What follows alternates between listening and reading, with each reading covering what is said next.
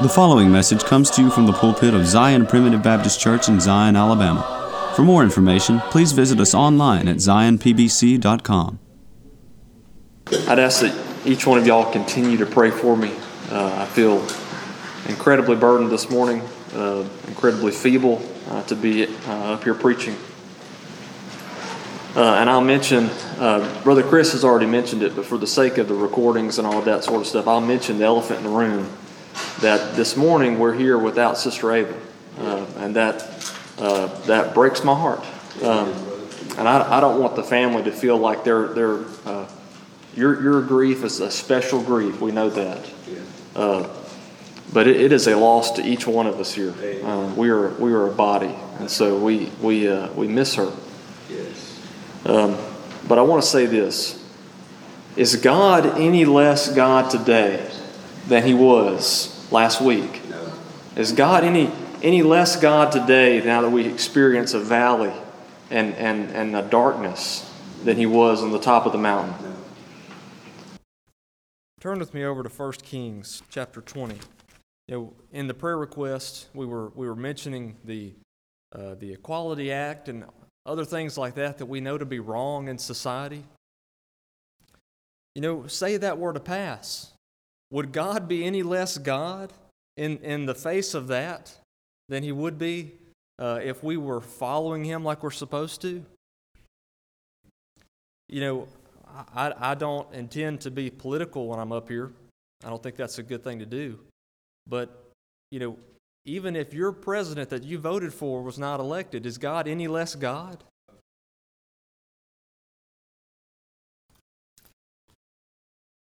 You know, we often, we often see the power of God when we're on the mountaintops. It's easy to see that.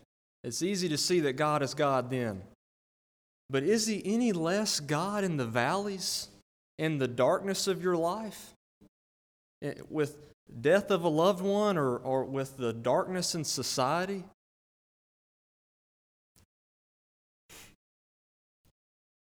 Is He any less God? Uh, if there's a bad economy or, or you lose your investments or, or if you have nothing left to your name, is he any less God?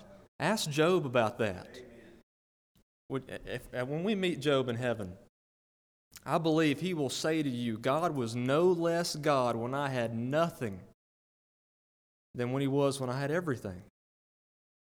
He saw the power of God in the midst of that. 1 Kings 20, we have a situation in which we get to see this lived out. Ahab had gone to battle against the Syrians, which, by the way, the Syrians, they, they were a very powerful uh, military force. They always have been. The, the Syrians, and then you have, you know, they uh, descended from them were the Persians, and then from them, you know, the Iran now, which you know known for terrorist activity, right? Uh, these are these are bad folks. Well, Israel defeats them in open combat. And so what happens here in verse 21? And the king of Israel went out and smote the horses and chariots and slew the Syrians with a great slaughter. This is their first initial victory. And the prophet came to the king of Israel and said unto him, Go, strengthen thyself and mark, and see what thou doest, for at the return of the year the king of Syria will come up against thee. He says, uh, don't, don't go to sleep, be in, be in preparation, because he's going to come back for revenge. The Syrians are going to come back for revenge. And the servants of the king of Syria said unto him, So these are the Syrians talking and they're trying to encourage their king to go back for revenge. And they say, Their gods, talking about Israel, said, Their gods are gods of the hills. Therefore, they were stronger than we. But let us fight against them in the plain, and surely we shall be stronger than they. You know, that's what the world says about our God. You know, when, when we had this, this coronavirus pandemic, and many of God's children were shaken. I was. Many were shaken to the core because they said, How can a good God allow this to happen? I mean, that is a generational thing. Everybody experienced that at some point. How can a good God allow things like that to happen? Well, we know as primitive Baptists that, that Satan brings these things, that the sinful world itself is, in, is groaning and travailing in pain, waiting to be, to be made new again. But they say, in the midst of, of the coronavirus, many people left the faith because they said, God is not the God in these times. That, that in the midst of this valley, God can't be God. And so they, they chose to leave that God. Well, the Assyrians saw this and they said, Listen, king, he is, they won because the battle was on a hill. He's, the, he's God of hills, he's not the God of the, of the plains, of the valleys. And so they said, Next time, we're going to have a battle in the valley. And so, verse, uh, verse 27, we've come to that time. They're coming back. And the children of Israel were numbered and were all present and were against them, and the children of Israel pitched before them like two little flocks of kids. But the Syrians filled the country. So they've got the battle lines are drawn. They're there facing off, and they, they see the numbers. And they see that Israel, they look like two little flocks of baby goats out there. It's just, it's a, it's a pitiful sight. And then you've got the Syrians on the other hand that fill the country. I mean, the odds are against Israel, the numbers are not in their favor. And there came a man of God and spake unto the king of Israel. I know the king of Israel, you know, you know that he had to be a little nervous about what was about to happen. Seeing the numbers, I mean, numbers don't lie. You know, especially in, a, in an all out battle, you would favor the side that, that, has, that fills the countryside. But the man of the Lord came to the king of Israel and said, Thus saith the Lord, because the Syrians have said, The Lord is God of the hills, but he is not God of the valleys. Therefore will I deliver all this great multitude in thine hand, and ye shall know that I am the Lord. He says, You know what they're saying about us? You know what they're saying about your God over there? They're saying that, that God is the God of the hills only, not of the valleys. And he said, Because of that, I'm going to prove to everybody this day who the God of the valleys is. And they pitched one over against the other seven days, and so it was that in the seventh day the battle was joined. And the children of Israel slew of the Syrians a hundred thousand footmen in one day. This little flock of kids, these little baby goats, went out there and slew a hundred thousand Syrians. And then, in verse 30, but the rest fled. They, the Syrians began to run for their lives from these two little flocks of baby kids, right? And so they were running, and there a wall fell upon twenty and seven thousand of the men that were left. And the king of Syria, uh, Ben Hadad, fled and came into the city into an inner chamber. Is God the God of the, of the valleys? I would say so. Not only did they, did they win in open combat, but then as they ran away to hide, God made a wall fall on top of them. That's the God of the valleys. He's not just the God in the good times, He's the God in the valleys too. You know, we have so many, so many mountains uh, depicted in Scripture, uh, and these many of these are literal, many of these are, are figurative mountains. Just like we have we have mountains out here uh, in the country, but of course, you know the the the line that we're trying to draw here is the mountains that you experience in your life, the mountaintops of the of the meetings, the mountaintops of uh, of your of your family times together. You know, we had a mountain in Scripture, Mount Sinai. You know, think about the power of God that was that you saw there at Mount Sinai as the Lord descended on that mountain. That's where He set up the law. And there was there was clouds and there was thunderings and lightnings on that mountain. And, and he said, Don't even let an animal approach this mountain, or they'll, they'll be pierced through with a dart. That's, that's the power of God. In his raw state, you can't approach unto him. Praise God. That's why we have Jesus.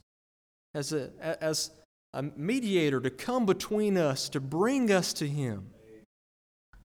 So we see the power of God on that mountain, don't we? What about Mount Pisgah? We, we, we sang that in a song. The view that you get from Mount Pisgah. You know, the situation there was that Moses was disobedient to God.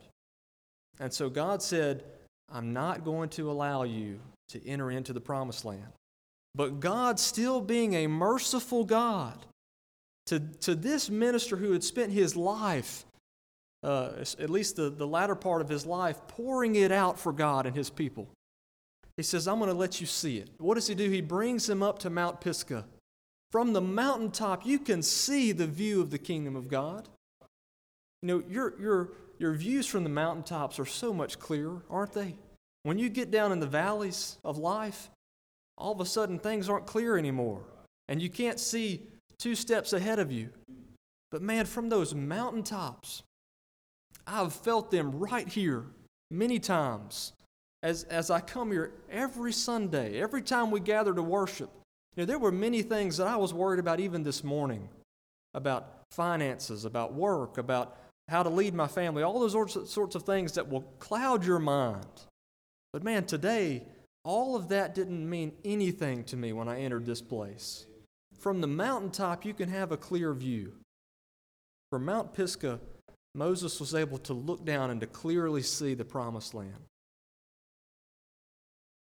You know, that reminds me something that Brother David Wise told me one time that somebody else had shared with him.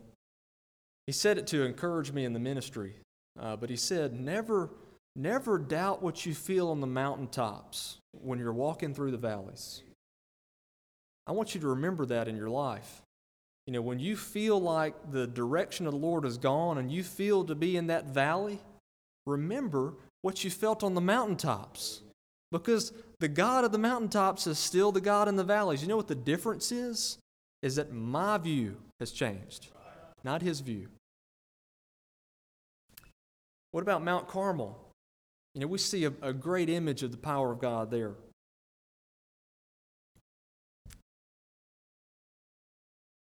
You have the, the, the man of God facing off against hundreds of prophets of Baal. Now that would, that would intimidate me. That kind, of, that kind of conflict against that many people against me. But yet, God showed his power there on the mountaintop. You know? And then, and then just a few weeks later, after he had come down, after he had come down from that mountain, and he's fleeing, his, his view had totally changed, hadn't it? As, as he said, Lord, I, I, I'm the only one left. I give up. What about the Mount of Transfiguration? Can you, man, can you even imagine that? Can you imagine? I, I know that coming down from that would have been a sad thing for, for Peter and James and John. You know, as they got to see the Lord show just a glimpse of his glory. What a mountain of, of, of, an experience, a mountaintop experience right there to see God in His glory. We have mountains in life. And, and in those mountains, we see the glory of God. But let me tell you, child of God, you see the glory of God just as well in the valleys. You know, in Psalm 50, we, we read uh, that, that a cattle on a thousand hills are his, right? We, we, we know that God is the God of the hills, but you know what also it says? It says, and the beast of the forest. It doesn't, it doesn't just mean that God only owns the cattle on the hills. You know, He owns the foxes in the valleys, He owns the birds of the trees. He owns everything, it's His.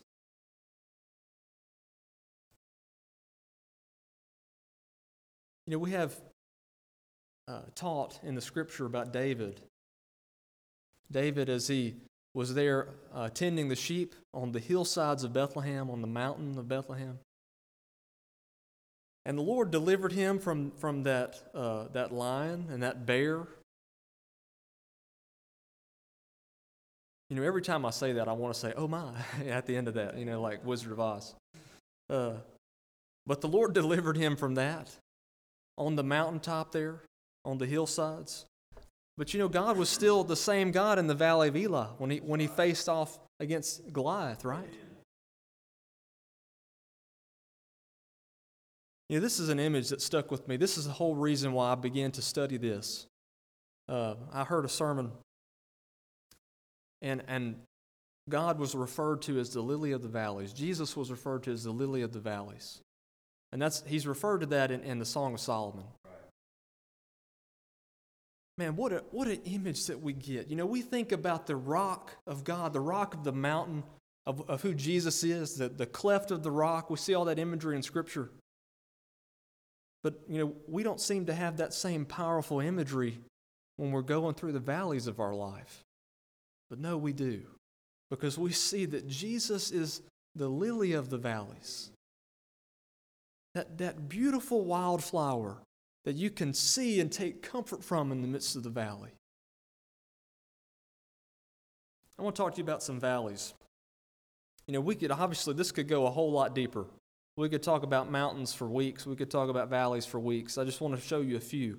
Some of them are literal, uh, some of them are more figurative. The Valley of Elah is where we'll go first. We'll visit there first. Um, we already mentioned that God delivered David on the hillsides of Bethlehem. But then you come to the valley of, of Elah. And so you have this confrontation between Goliath and the armies of God. You know, Elah is a place of challenge. You ever experienced this in your life? You have, you have a conflict, you have something standing in your way something intimidating, something that you, you feel like you're just shrinking away from, and, and maybe in fear, maybe, maybe just an intimidation. You know, David was blessed by God to have a boldness, a holy boldness, a righteous boldness to enter into that valley. Though, though the odds were against him. I mean, he was a little kid, and this was a giant of a man, literally. And he goes down into this valley. He knows that the same God that delivered me on the hillsides can deliver me in the valley. I pray to God that I have that kind of boldness when I face problems in, in the valleys of life. And the Lord delivered him through that.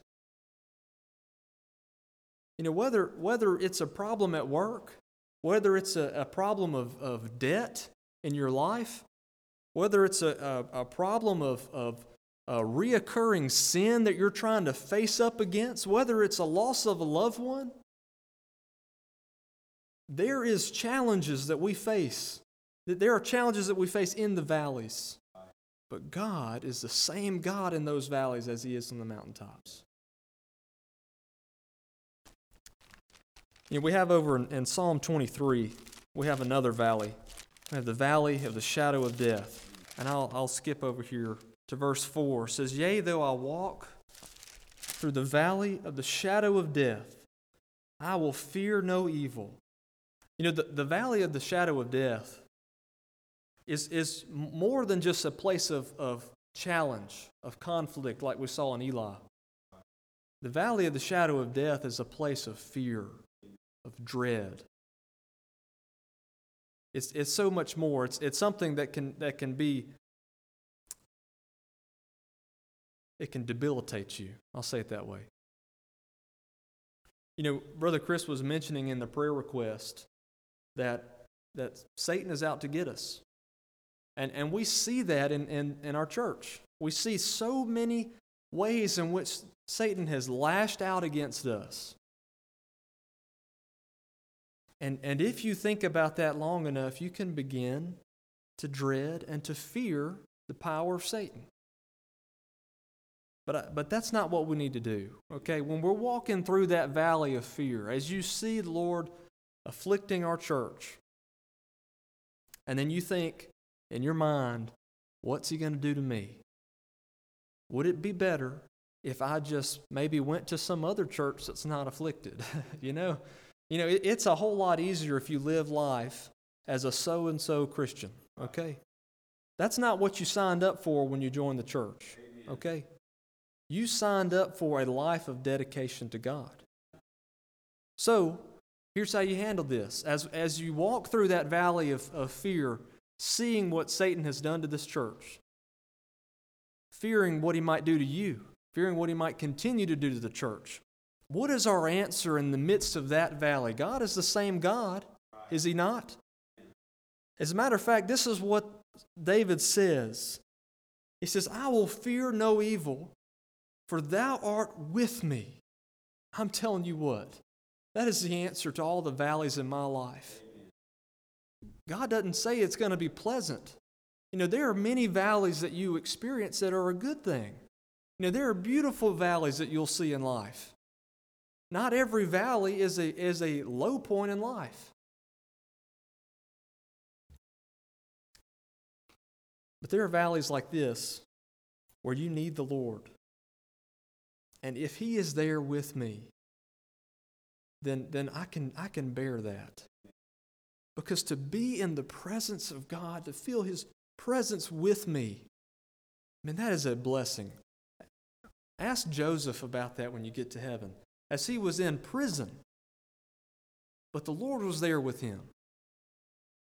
You know, the, the same God that's in the palace is the same God in the prison. Amen. You get that?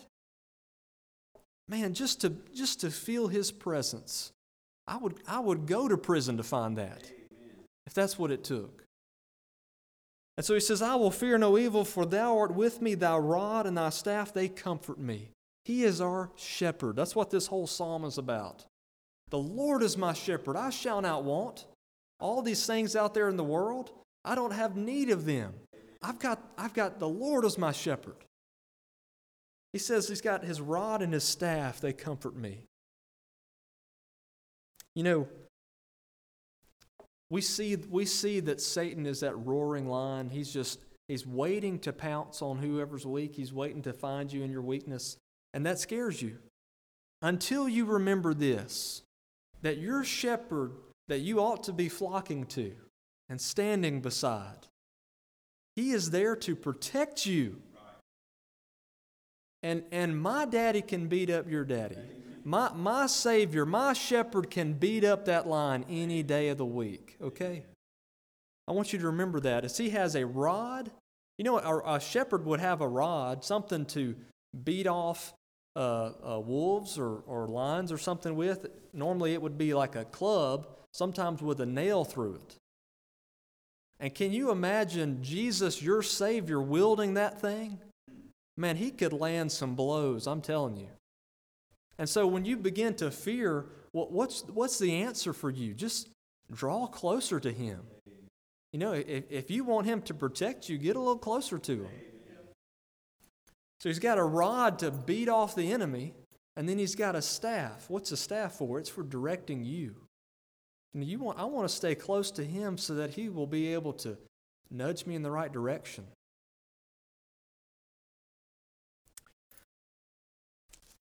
So we have the place of challenge in, in the valley of Elah. We have the, the place of fear and dread in the shadow of death. Go with me over to Psalm 84. We've got another, another valley.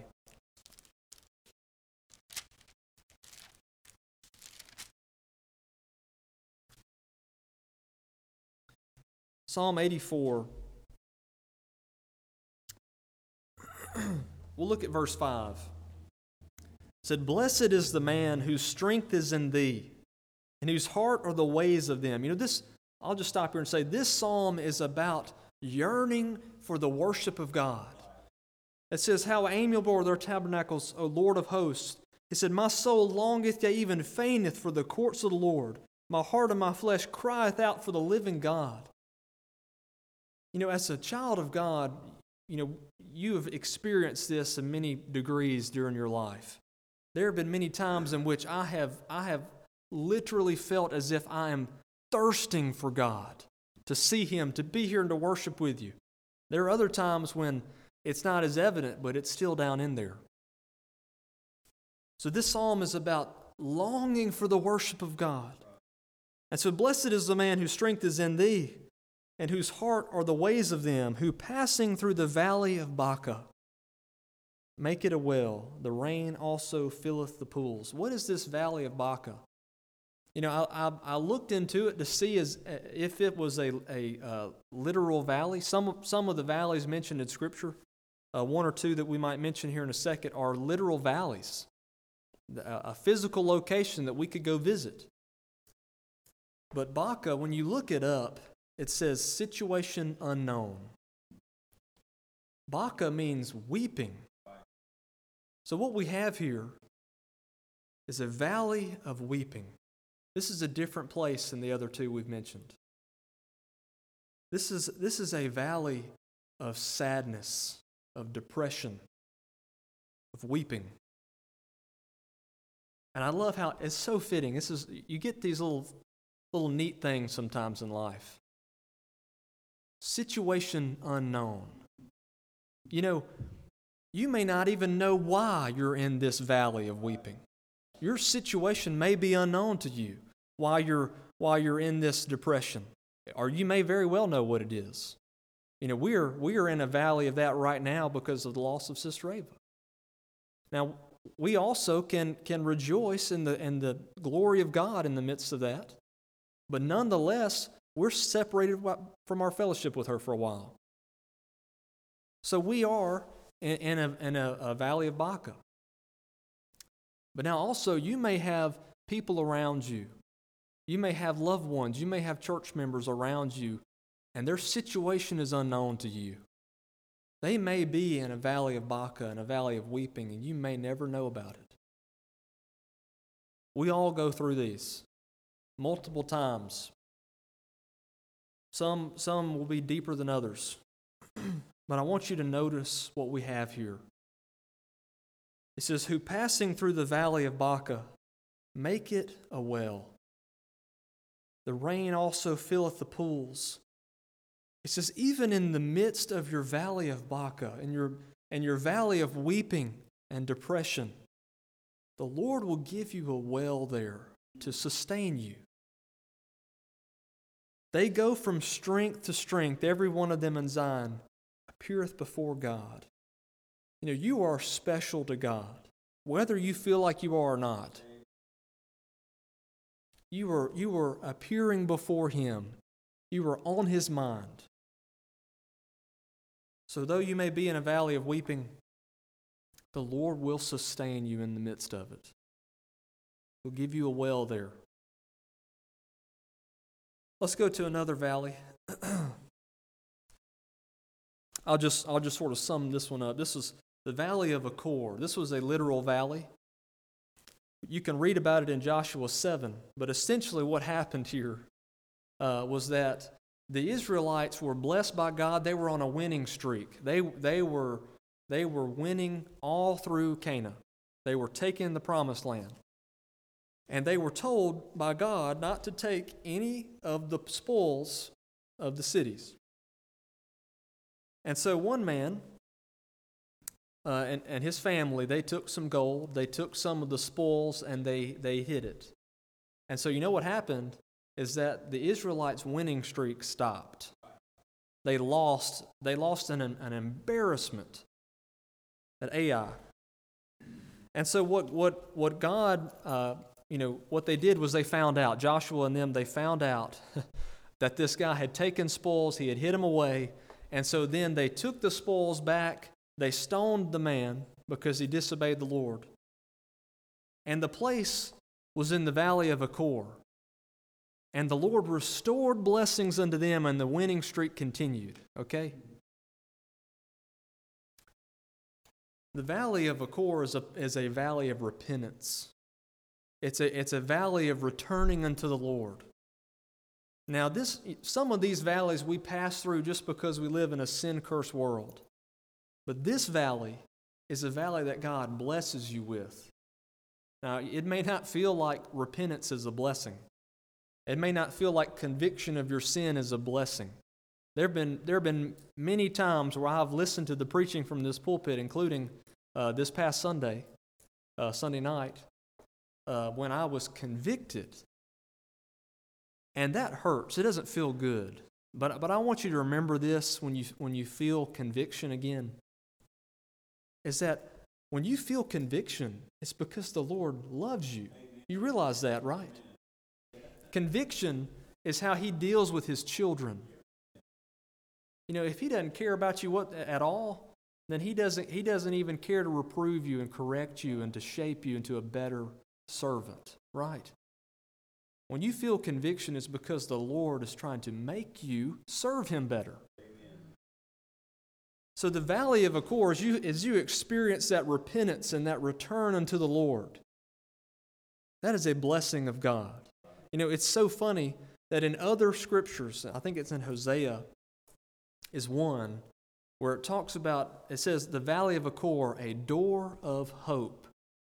This place is a place of hope. Although it may not feel good, it may not feel good to be reminded of your sin and then to experience repentance, yet it is a door of hope. It is a, it is a hope to you because you know God loves me enough that He would deal with me as His children, as His son.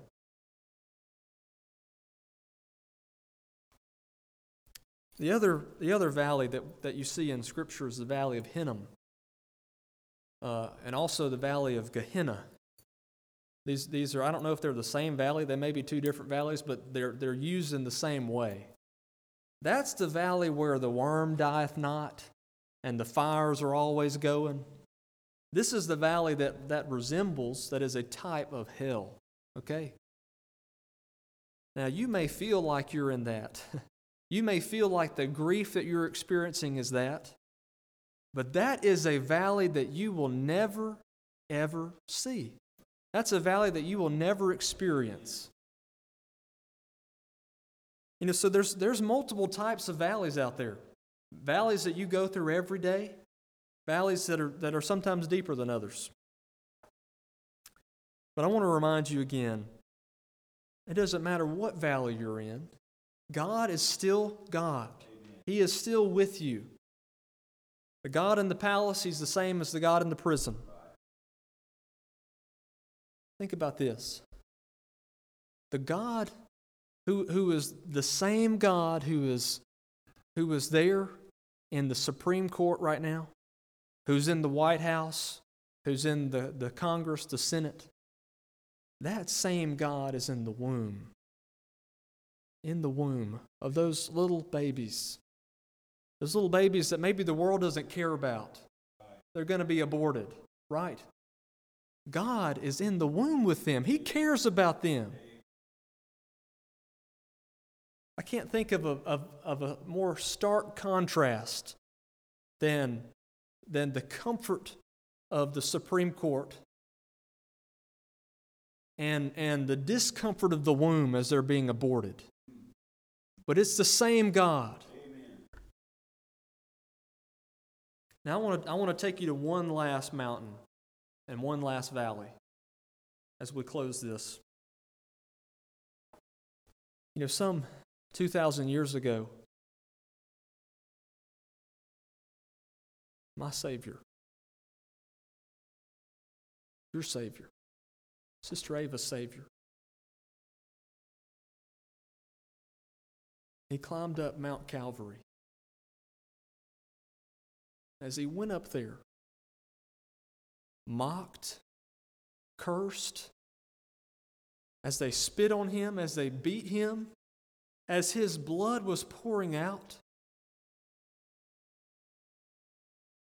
Now, that doesn't look like any mountain I've experienced.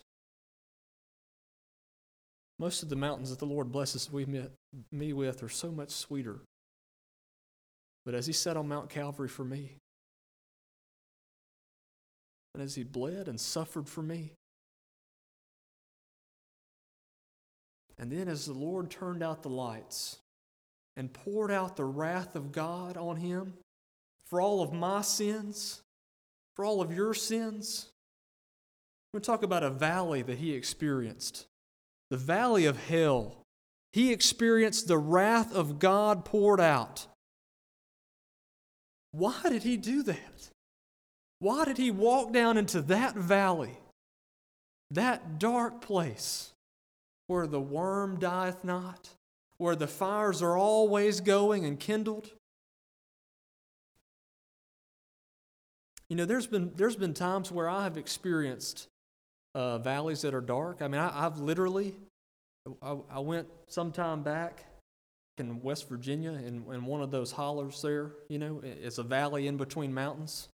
And it is a depressing and dark place because the sun comes up at about 11 in the day and it goes down at about 3 p.m. And so the people there are depressed, they're turned to drugs. It is, it is a sad, sad place. But can I even imagine the valley of Gehenna, the valley of hell, where there's no light at all, where the darkness is all there is, where God Himself has removed His presence entirely? That's the valley that Jesus experienced for me and for you. And you may feel like you're going through a valley that you have never been darker, never been deeper. But that, that valley is a mountaintop in comparison. God experienced those things for you so you will never have to. Even death now, even separation from a loved one, is a temporary thing. Now, I know it's the, uh, the sting of death, it still stings right now. It still stings when we experience that. But when Jesus went up on that mountain, of Calvary. And as he descended into that valley of the, of the condemnation of your sin, he won against death. You realize that? That though I may die, though I may that though they, I may experience death of this body, that even in this flesh I shall see my Savior that he shall raise me up. Now, we serve a God that we cannot fathom. I cannot fathom how he would love me enough. You know, I, I don't know if I would be willing, as much as I love you, to go and descend into the valley of your suffering and to just take your suffering from you. But God did so much more. He descended into a valley of hell, of complete separation from God?